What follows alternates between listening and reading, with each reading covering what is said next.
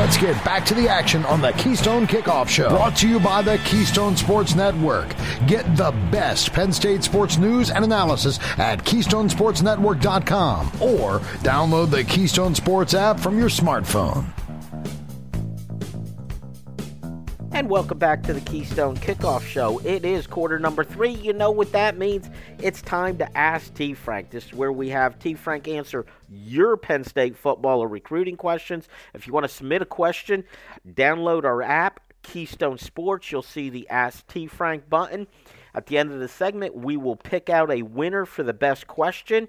The winner today of our Ask T. Frank segment will receive a copy of the book Why Penn State by Greg Woodman.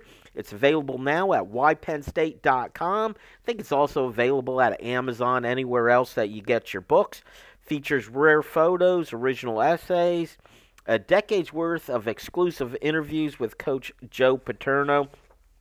The book explores how the 80s at Penn State helped define the why behind We Are. You can order your copy today again at whypennstate.com. I've been reading the book, T. Frank. Really good book. Cool. Tough to put it down. Sounds good. All right. The very first question, T. Frank, we've done this on occasion. It's from Jim from Berwick. That's me. I can tell he's not going to win Frank. already. Are you calling me a loser already, T. Frank? You haven't even heard my question. Well, give it to me. Let's hear. All right. I want to follow up, T. Frank, on your segment on the drafted Penn State football players and ask you about the undrafted players, the undrafted free agent players that signed contracts. There were five of those players. I have my thoughts on who I think have the best chance to make a roster. I want to know who you think has the best chance to make a roster. Uh, so at the uh, um, at the expense of being a confirmation bias homer, I'm going to go with Ellis Brooks. Um, not only do I love his film and think he deserves to be an NFL player, I also think the situation fits him pretty well, where he can back up uh, both linebacker positions with the Packers. They clearly are looking for guys at that level of the defense. They drafted a guy in the first round. I don't see a ton of depth behind those guys at linebacker. And uh, Brandon Smith is going to be able to do most of the things really well. His ant- anticipation, his vision, his intelligence, and his underrated athleticism, where I think he's got great hips. He moves really well in a short area, good quickness. But when it comes to all the other things, that's clearly the reason he wasn't drafted. But um, I just think he's too smart of a football player to not make a team. Uh, and that's really the one that stands out to me. The other guys, I could see going either way. Derrick Tangelo um, would maybe be my other guy because the Atlanta Falcons, he can back up Grady Jarrett. That's a pretty safe job. Grady Jarrett's not coming off the field a whole lot. He can be on special teams. I don't know that his versatility at that particular team helps as much because they've got a lot of nose tackles. Ta'Quon uh, uh, Graham, I think is his name, from Texas, is another guy that can play both the three tech and the one tech. So there's some competition there. We'll see how that pans out, but he'd be the other guy I'd say has the best chance of, of staying with the team. I think that's a fantastic answer. The reason why is because I agree with you, T. Frank. Ellis Brooks was the guy that stood out for me. I thought he was an underrated player for Penn State this past season. I thought he made a lot of plays. Yeah. Um, I really thought he he was a good player and underrated. All right, let's go to our listener questions. Let's start with Eric from Lancaster, who says, "Hey T. Frank, on this show, the great Greg Pickel often famously quotes." Said if you have six offensive linemen, you don't have five. What are the differences between the offensive line and the defensive line that make it beneficial to ro- rotate players heavily on the defensive front, but on the offense, the preference is to stick with the five starters?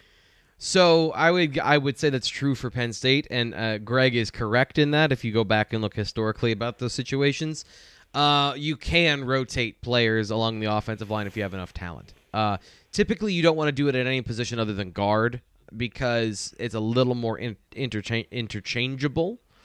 But it comes down to reaction versus reactionary. The defense is always reacting to the offense. So the offense can be more efficient with what they're doing. The defense has to react and therefore spend more energy to get to where they're going. Uh, it- that's one small part of it, but freshness, attacking, uh, and and and running really is what you're looking at on the defensive line and keeping that level of intensity up to wear down the offensive line. That's why that's kind of the idea. Blocking is really hard.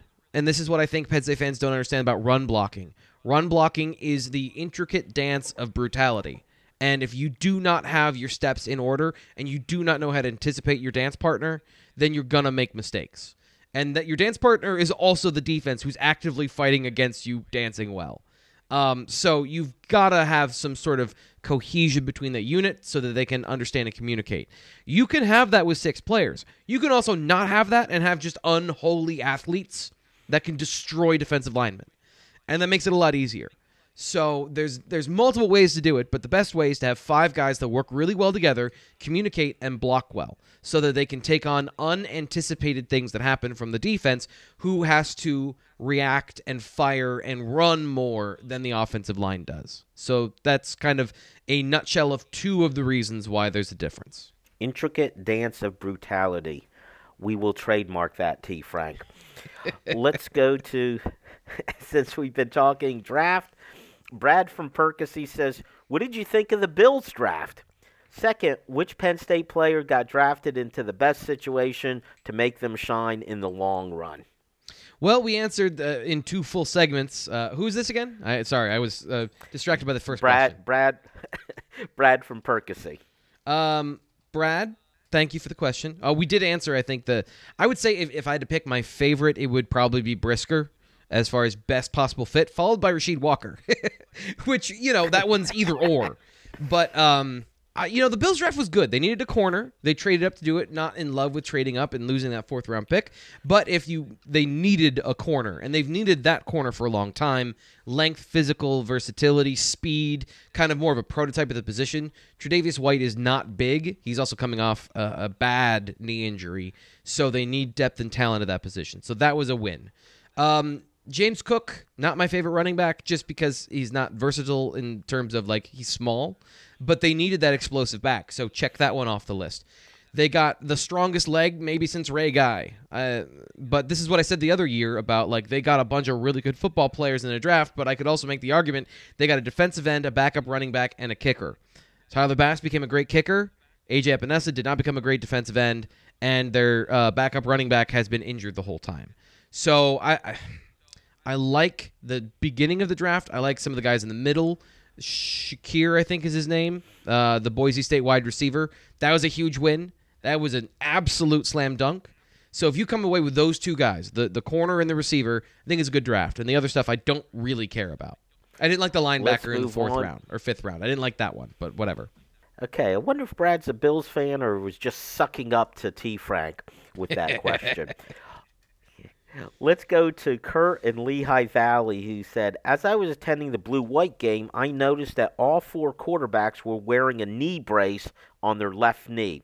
Coincidence that all four have issues? Yes or is this a no. new invention for quarterbacks for some other purpose? Uh, this is this is not a new invention. Um, this is not an injury. This is actually an injury prevention and maintenance thing where they put a brace on that knee. Because think about the number of times they're throwing the football and they're striding into the throw and they're putting pressure on that joint.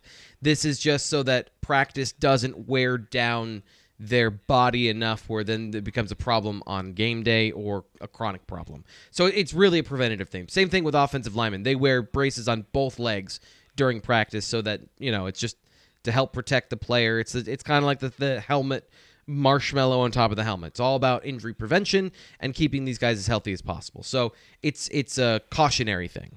And Kurt said he noticed that on all four quarterbacks. What we really don't know, Kurt, if you noticed it on all four quarterbacks or if you saw number nine out there and you counted the same player twice. Good one. Uh, uh, let's go to Aaron in Houston, Texas, who says T. Frank, according to Pro Football Focus, during the first six games last season, Clifford ranked 34th nationally in pass efficiency. After the Iowa game, he ranked 89th in pass efficiency.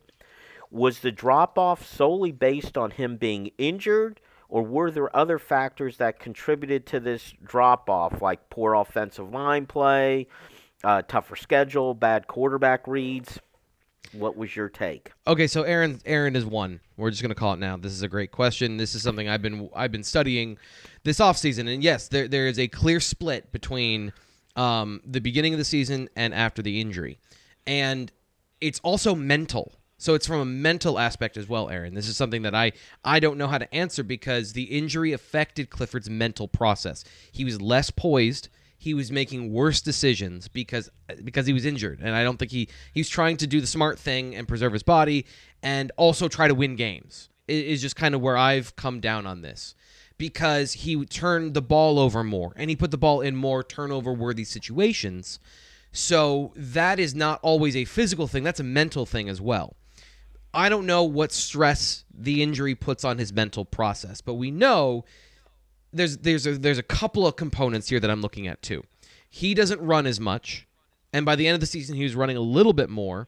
But especially in the middle of the season, that Iowa game to you know maybe the Ohio State game, he was not running, and he was protecting himself. And was making poor decisions based on that as well. So he was not breaking the line of scrimmage. He's trying to scramble and create space, and that was not an efficient thing to do. Teams also figured out the offense where, okay, they can't run the ball. We can uh, make it so they can't throw the ball deep. Clifford will miss the ones that are open sometimes. So they became a short to intermediate passing game. And that's what they had. That was what they did. And when you can force him out of his comfort zone in those situations, if you get a couple wins, then what do they do? They're not left with anything. So it was working in the beginning of the season.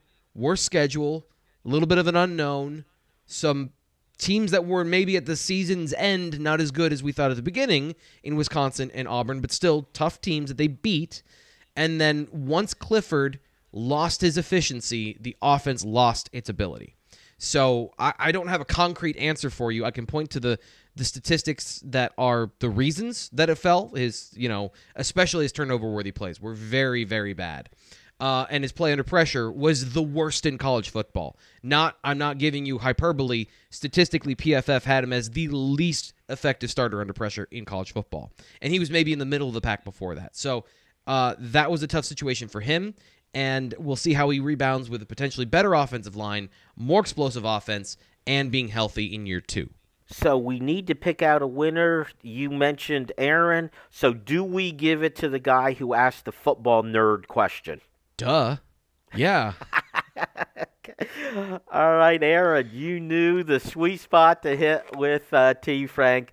We'll be getting in touch with you for your uh, for your prize. That is it for quarter number three. Stick around. We got some recruiting talk in quarter number four. Hi, this is Ted Brown. I'm a member of the Penn State Board of Trustees, and I'm up for re-election along with Barb Doran and Bill Oldsey. And one of our goals is again to freeze or even reduce tuition. And the way to do that is cut costs and get more students at the Commonwealth campuses, which would generate as much as $180 million. Re-elect trustees Ted Brown, Bill Oldsey, and Barbara Doran. Vote trustee ballot positions 238. Request your ballot at trustees.psu.edu. This is Jen from Collegiate Athletic Travel here to tell you about the great trip we're offering this fall for the Penn State Auburn game. In addition to charter flight and staying at the team hotel, we're also partnering with Keystone Sports Network. You'll have a chance to join Jim and Dustin as they record their show on site, and even get the chance to ask your questions and be a part of the show. For more information, go to athletictravel.com or call 1 800 788 4414. See you there.